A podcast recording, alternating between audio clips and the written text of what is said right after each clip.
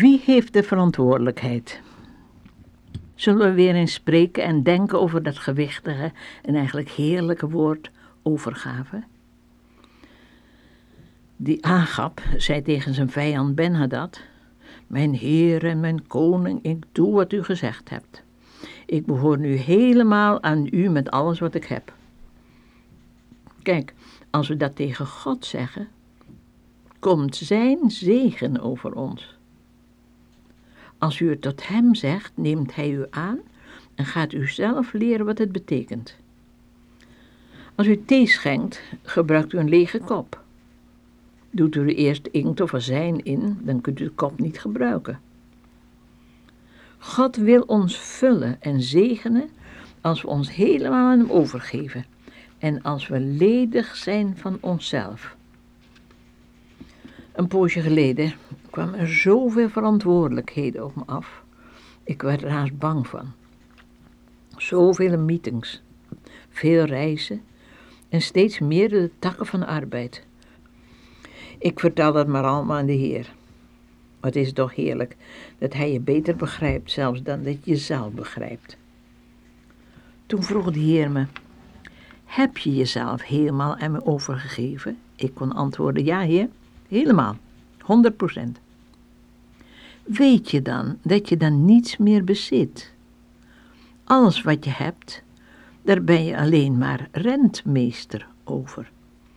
En dat betekent dat je ook geen verantwoordelijkheid hebt. Ik heb die. En je hebt alleen maar gehoorzaam mij te volgen en dan ben ik je overwinning. Je kracht. Je alles. Ik begreep wat God bedoelde. Ik herinner me dat ik in de gevangenis alleen in een cel zat. En niets bezat dan de kleren die ik aan had. Het was een zwaar leven geweest voor ik in de gevangenis kwam.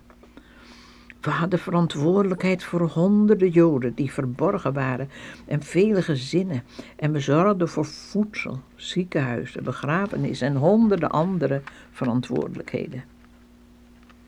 Toen ik daar zo alleen zat in de cel, kwam er een moment dat ik dacht: ik bezit niets meer. Ik kan niets meer doen, maar ik heb ook geen verantwoordelijkheid meer. Deze ervaring hebben andere ondergrondwerkers tijdens de oorlog ook gehad. Toen ze na spannend en gevaarlijk, maar dikwijls succesvol werk van kinderen en volwassen Joden te redden, ineens alleen in een cel zaten en niets meer konden doen. Er was helemaal geen veiligheid en het was niet vrijwillig, net als met Agab die in de macht van Ben-Hadad was. Maar het begrip niets te bezitten en geen verantwoordelijkheid te hebben, werd me duidelijk. Toen de Heer mij dit vroeg, of ik hem alles overgegeven had, was het totaal anders. Het was een zegenrijke, volkomen heerlijke overgave in zijn liefdevolle armen. En nu te weten dat niet ik, maar hij alle verantwoording had, gaf me zo'n rust en vrede. Ik zag ineens hoe dynamisch de overgave aan de Heer is. Zijn kunnen, zijn almacht, zijn volmaakte inzicht en doorzicht. Zijn liefde is zo enorm veel meer dan wat ik in mijn kortzichtigheid als plicht had gezien, dat in mijn kracht, mijn kunnen, ik al het werk moest doen. Nu wordt er niet met mijn kracht gerekend, mijn kunnen. Het is alles afhankelijk van zijn kunnen, zijn macht. Ik zag ineens Gideon, die zo zwak en bang was. Maar de engel zei tot hem: de Heer is met je, jij krachtige overwinningsheld. Omdat de Heer met hem was, was hij een krachtige held. Ik was zo blij met dit gesprek met de Heer, dat ik vroeg: o Heer, ik zou u graag willen zien. Kijk naar je linkerhand, zei de Heer, en daar zag ik dat mijn hand was in een andere hand, en die hand was doorboord. De doorboorde hand van Jezus. Wat veilig was ik.